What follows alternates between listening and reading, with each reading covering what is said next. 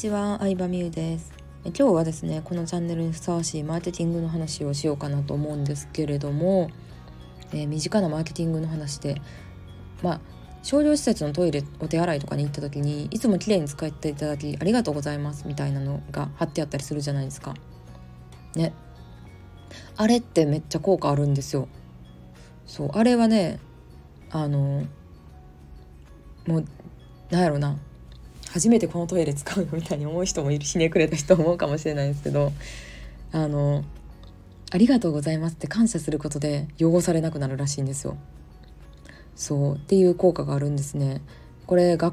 まあいろんな論文とかデータとかもあるんですけど、まあ、海外のデータなんですけど子どもたちに学校の先生がこの教室の生徒はみんな静かでいいいい子やねって言ったらみんないい子になってくらしいですよ。うん、でもそうじゃなくてなんか3組の生徒はこんなにやってるのになんでこの1組のみんなは静かにできないんですか？みたいに言うと余計に騒ぐらしいですね。なのでねなんか声の書き方とか言葉の使い方一つで人の印象って伝えたいことは一緒でも変わるんだなって思うしそのお手洗いに貼ってある壁紙そのポスターポスター文言の話ですけどもうこのこのお手洗いはいっつもゴミが散らかってますとかいっつも汚していく人がいますみたいに書いてたらあここって汚していいんやって無意識になるらしいんですよ。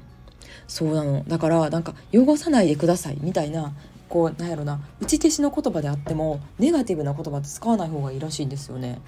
うん。だから例えば子供がさなんかさお盆にのせなんかお茶とか運んでる時にさこぼさこぼしたらあかんよとかこてないでねみたいに言ったらこてちゃうらしいです。それ言った瞬間に。こてるっていうのにワードが意識しちゃって気をつけてねとかそういう声かけの方がいいみたいなことを結構私いろんな心理学とかをね、えー、勉強してるんですけど聞きまして面白いなと思いましたね。うん、でそれで言うとさなんかさそのさ恋愛の話まあ、心理学っていうとさ恋愛が一番分かりやすいと思うんですけどなんか私ってさいつもさなんかダメ男付き合っちゃうねんなみたいな話は絶対言わない方がいいんだなって思いましたね。うん、それ言った瞬間やっぱり男の人からの見る目ってめっちゃ変わると思う。事実そうやとしてもなんか言わへんは嘘ついてるじゃないから絶対言ったらあかんねんなって思いましたね、うん、それ聞いてかわいそうではなくて人は心理学的に言うとあじゃあこの子は適当に扱っていいんやみたいになっちゃうらしいですね。うん。恋愛だけじゃなくて、うん、普通の人間関係とかお客さんとの関係もね同じだと思いますよ。ちょっと前に、えー、私が見て残念だなと思ったのがすごいフォロワーも多くて売れてそうな美容師さん女の美容師さんのねインスタでねいいなと思って見てたんですよ。まあ東京の方だったので行くことは無理だなって感じだったんですけどあのそこにねまあハイライトみんなさインスタストーリーのハイライトにさその美容室の行き方とかさ料金説明とかメニュー説明とか作ってるんですけどそこに「最近キャンセルが多発してます」って書いてたの。よろしくないなと思ったね。いやわかるわかるよ。気持ちはわかるけどさ怒りたいのもわかるし、まあ、事実インスタで有名になるとさやっぱ書店の人が増えちゃうからキャンセルが増えちゃうってのもわかるんですけどそれを書くとあキャンセルみんなしてるんやってなっちゃうと思いますね。悪い人はね、うん、まあ普通の人はしないですけどね。だから、うん、まあキャンセルに対する何らかのペナルティーを作るとか、まあ、1日前に電話かけて確認するとかリマインドを送るとか、まあ、もっと別の方法があるなって思うんですよ。キャンセルの対策って。ね、なんかそういう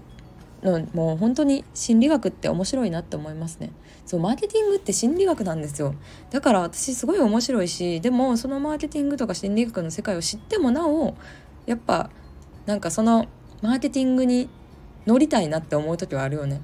あめっちゃこれマーケティングに乗ってるなって思ってもやっぱ可愛いからこの商品買いたいな欲しいから買いたいな素敵な未来が手に入りそうやなって思ったら買うしうんそのマーケティングをさ仕掛けてるようなちゃんとそこをさ考えてるような会社のサービスってやっぱ買いたいなって思うよね。うん。まあ、私が思うだけなんですけど。まあそのいつも綺麗に使ってくれてありがとうございますの裏側にはそんな意図が記されてるわけなんですよ。結構世の中には心理学とかマーケティングが溢れ返ってるのでまあそういう気づいたらまた音声に残しておこうかなと思います。今日もありがとうございました。